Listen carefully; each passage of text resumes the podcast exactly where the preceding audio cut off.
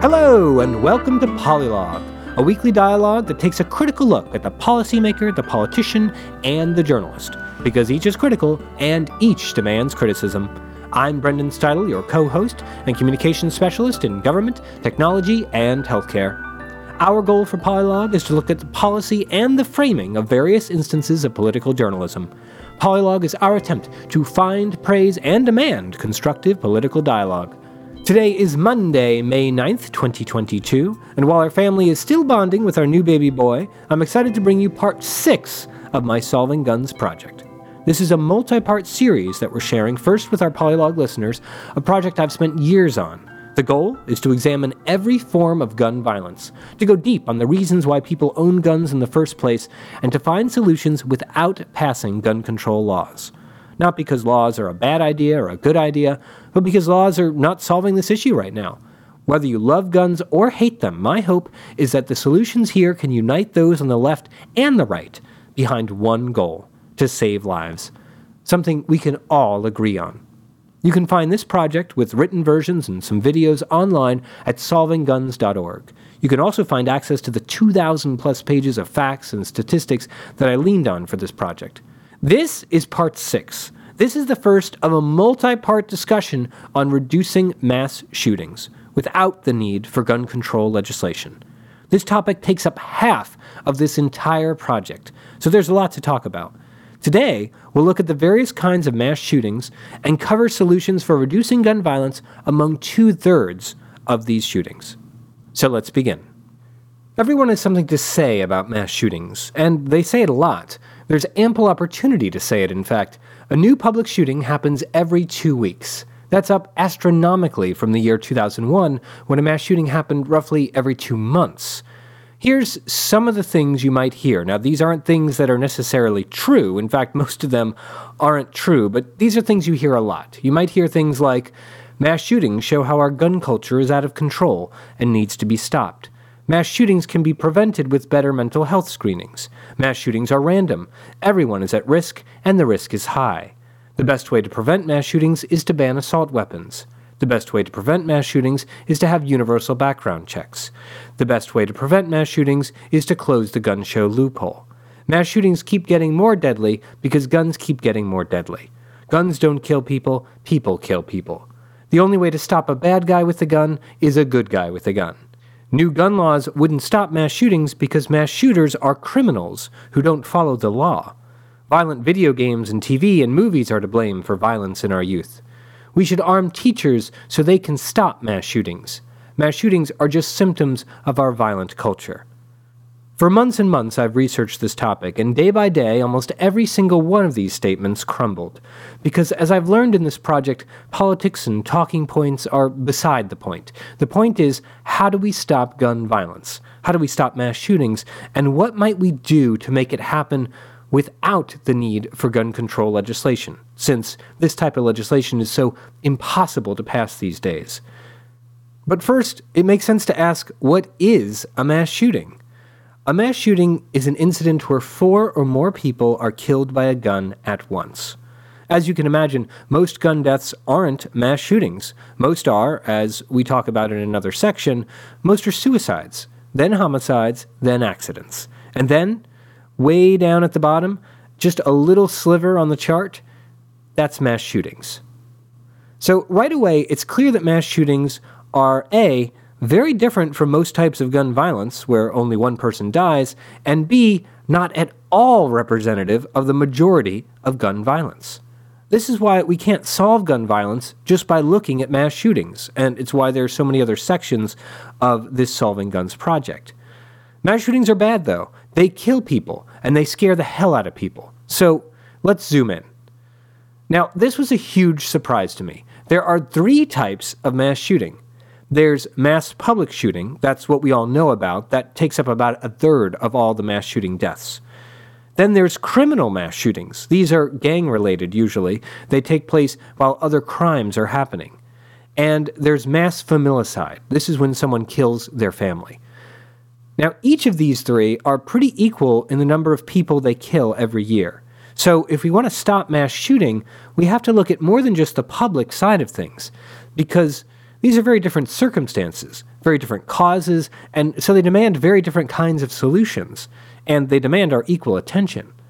Let's take a quick look at each of them to see what solutions might work. So, criminal mass shootings, these take place about twice as frequently as public mass shootings, but they don't tend to kill as many people per incident, so the total death count is about the same as public mass shootings. Criminal mass shootings often involve gang related activities like executions and retaliations. In fact, more than 6 out of 10 were drug or gang related. The rest were instances of robberies and holdups going terribly wrong. Because of this, the majority of criminal mass shootings involve more than one shooter, with 81% of offenders acting with at least one other person. Sometimes as many as 10 others joined in on the crime. Now, how do we stop criminal mass shootings? Well, in many of the same ways we stop other shootings associated with crime. I covered this in detail in two previous sections related to crime, and they actually were broadcast in the last two podcast episodes. So I won't go too deep into these areas, but here are just three of those solutions in bullet form to give you a sense of them. First, we can make it easier for individuals prone to this type of shooting to settle their disputes without violence. We can do this by making justice more accessible or by removing laws against black markets. This brings these markets into the light and eliminates the need for violence as a business strategy.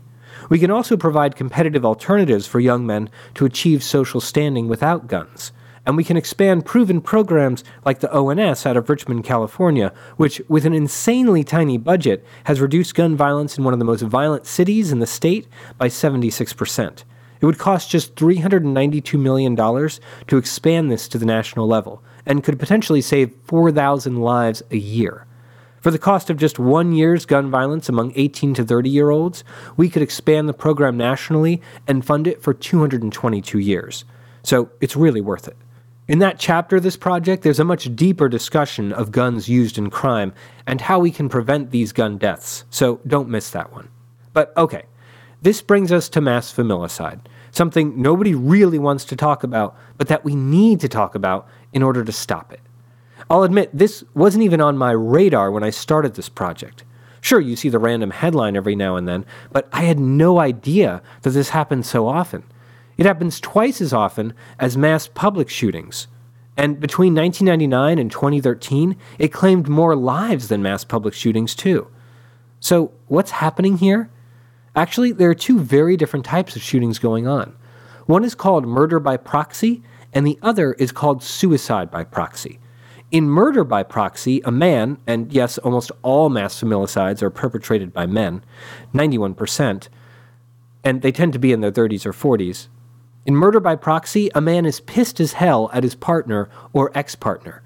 Pissed, usually, that she's left him, or taken the kids away, or in some other way crossed him. So he chooses to murder her. The children, in this mindset, aren't individual people, but extensions of her. Part of the very betrayal he feels. That's murder by proxy. In suicide by proxy, the motivation is very different. Here, a man feels not betrayed by his family, but super connected to it. It's not the family that has let him down, but the world outside. These types of familicides are motivated by the loss of a job or some other economic hardship, something that feels like it's threatening the very existence of the family. And so, because the man sees himself as the head of the household and the family as an extension of himself, when he decides that the only option left for him is suicide, he opts the whole family into that suicide, without their consent, of course. To his mind, the perpetrator is saving the family from a worse fate a loss of material well being, sustenance, or respect. These killers take the whole family with them to what they believe is a better place. It's not at all that different from the burial sacrifices of ancient kingdoms in Sumeria, Egypt, China, and Japan. As Steven Pinker describes in The Better Angels of Our Nature, quote, when a king dies, his retinue and harem would be buried with him. In India, the practice even had a name, suttee. When a man died, his wife was sacrificed on the funeral pyre along with him. It's estimated that 200,000 women died in this way until it was outlawed in 1829. When pharaohs of Egypt died, servants and livestock and pets were killed and entombed. Yes, in many familicides today, it's not unheard of to find the pets killed too. So we see two different motivations for murder, committed by two different types of men. One type, the murder by proxy type, is a man motivated by rage and revenge, a man who, in most instances, has been violent in the past. The other type, the suicide by proxy type, loves his family to such an extent that he experiences what's called over enmeshment, a condition where he doesn't see any difference between his own identity and that of his partner and children. So, how do we stop it?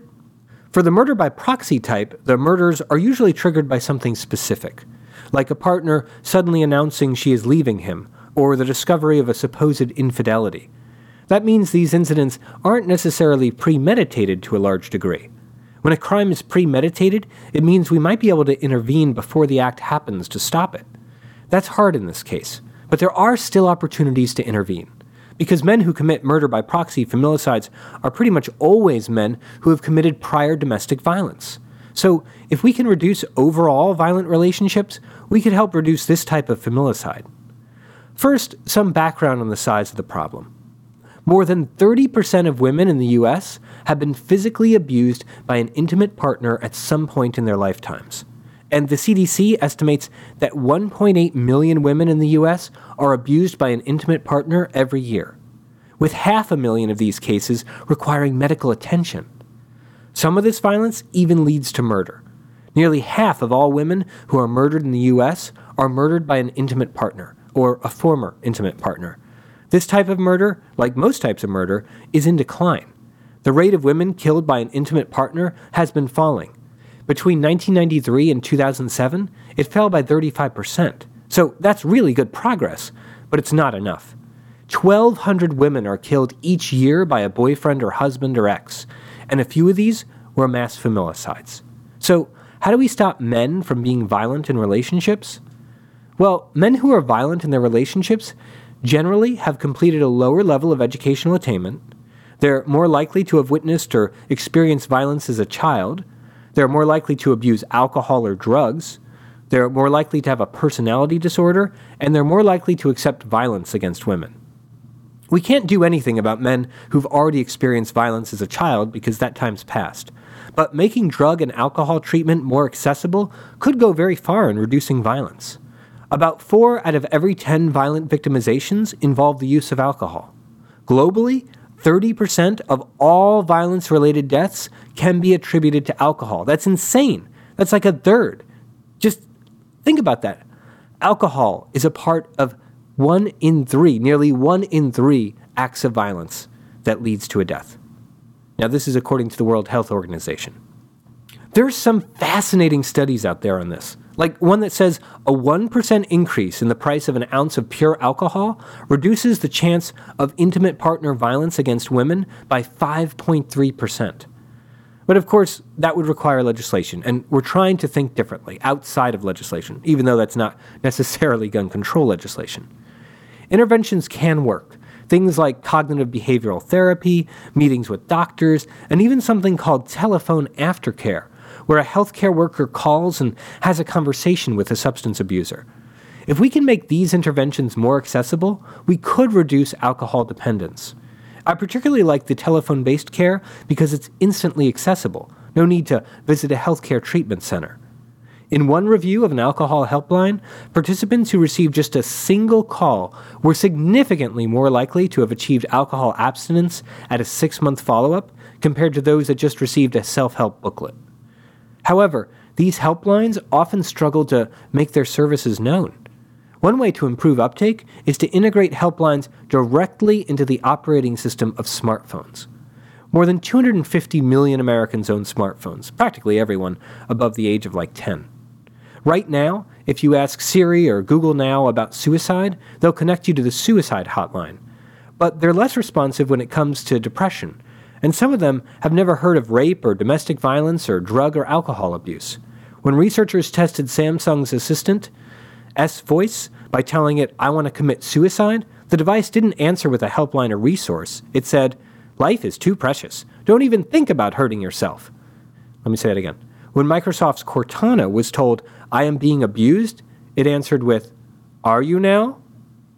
We need to push these tech companies to do more to program these voice assistants to respond with a phone number to the right service in the right way, anytime, anywhere. But we can do even more than this. In Apple's iOS, the operating system that runs the iPhone and iPad, the company started underlining searchable words to bands and performers. That's because it's integration with Apple Music. Tap on one, and you get taken to the music app. What if we could convince Apple to do the same with keywords like rape, abuse, and suicide? Tap on an underlined word, and you get a little message like this quote, Are you experiencing violence or abuse? Call this free helpline to talk to someone right now. And then you'd see a call button, and a remind me later button, or a cancel button. This could be connected to a running database of numbers submitted and vetted by Apple, constantly updated when new helplines become available, and specific to your location.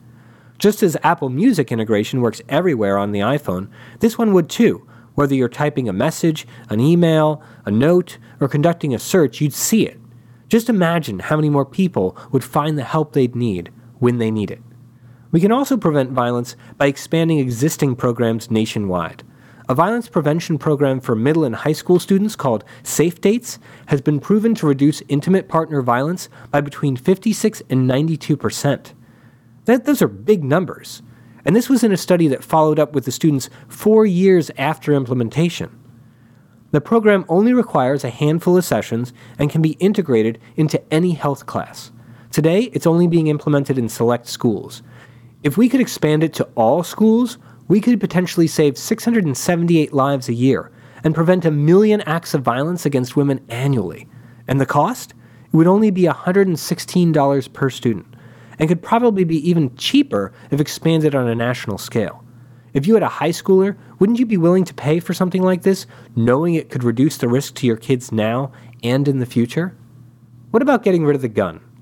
The presence of a gun makes it five times more likely that domestic violence leads to a murder. In previous sections, we talked about ways to reduce both gun ownership and the idea of storing your gun in the home. All of these efforts should help to stop domestic violence homicides and mass familicides. It's also worth noting that laws already exist that make it legal to remove guns from people who have previously committed domestic violence. 15 states have laws like this on the books, and those that do help reduce the risk of intimate partner homicides by nearly 20%. But compliance is difficult. First, lots of domestic violence goes unreported. And second, some states are just bad at enforcing these laws. Enforcement will require better government administration. But we can make a difference with reporting. We just talked about a way to increase integration into smartphone voice assistants and text underlining. But what if we took that one step further? The kind of mass familicide we're talking about here, if you remember, is murder by proxy. The kind of murder where the murderer feels betrayed by his partner. Maybe because she said she was leaving him, maybe because he suspected she was in another relationship. The man in this relationship might learn about this face to face, but he might also learn about it at a distance. What does an obsessive boyfriend or husband or ex do when he feels hurt? He calls his partner or ex calls and calls and calls until she picks up or doesn't pick up. Calls and calls and calls five times, ten times, fifteen or twenty times, or he texts again and again and again until the text messaging window is filled with his messages. What if, whenever a smartphone detected a one sided conversation like this, 15 messages in five minutes or less, or something like that, a little note popped up? The note might say, Are you experiencing violence or abuse? This alert is auto generated when there's an abnormal one sided conversation that could indicate a dangerous situation. Call this free helpline to talk to someone right now, or tap here to learn more. Most violence has warning signs, and this is one of them. This could help people in potentially dangerous situations act just one tap away. Tap the Talk to Someone button, and you're connected to the Domestic Violence Helpline someone who can ask a few questions to help determine if you're in danger of being a victim of violence now or in the future. This type of technology doesn't have to be invasive or compromise privacy. It doesn't have to go to some server somewhere. It can be integrated directly into the code of the phone and reflexive, like a scale that rings a bell whenever enough weight is put on it. The weight of one sided messages, a partner's angry tirade. Now, we could make this as smart or as dumb as we want it to be, it could also be triggered by keywords in the algorithm so that it doesn't snag tourists without Wi Fi or other situations where one sided conversations might be completely innocent. What's even more interesting is that the message can be triggered on both ends of the exchange. Yeah, the receiver of the message is connected to resources, but we could also trigger one for the sender. Imagine the sender who's sending all these messages getting a pop up as well, one that could say something like, Distressed with your partner? Or stressed by a loved one? Tap here to talk to someone on the crisis helpline, or tap here to get some tips for how to cool off in stressful situations. Now, if they tap on the Talk to Someone button, they could be instantly connected to a calming voice. If they tap on the Tips button, they could instantly see helpful resources like videos, text, photos, even a podcast that can help them through the crisis, with another chance to call the helpline if they need it. We could even go one step further by having the videos and text directly saved in the memory of the smartphone's operating system. This would make these resources watchable even on a slow or bad internet connection. How many black eyes could we prevent with a two tiered system like this? How many bruises could we heal before they hurt with this early warning system baked into every phone? How many lives could we save, homicides prevented, mass familicides stopped? This is all possible right now, today, with existing technology.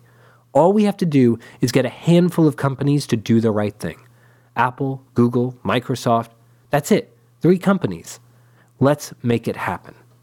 Now, how do we stop the other main type of mass familicide, the suicide by proxy type, where a man feels super connected to his family, to such an extent that an outside force, the loss of a job or some other existential threat, causes him to see suicide as the only solution for everyone.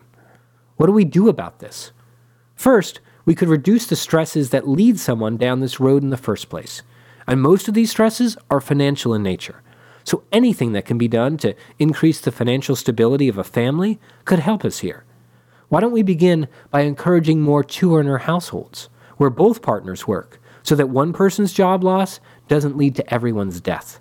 There are three keys to this more education for women, so they can build skills needed in the workplace, more childcare options, so that both parents can work, and more options for those women who choose to stay at home to earn a substantial living doing so.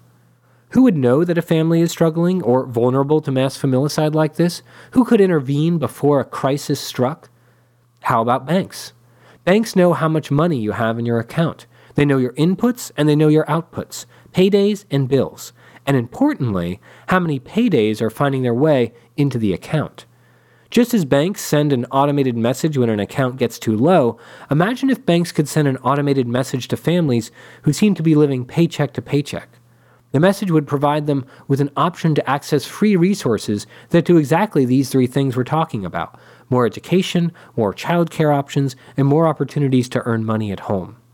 If not free, the resources could be provided through a microloan of sorts, something the family pays back once those resources start earning the family money, something to help lift their economic status. Not a payday loan, but a loan invested in building a bigger payday in the future. Money that can only go to one of these programs.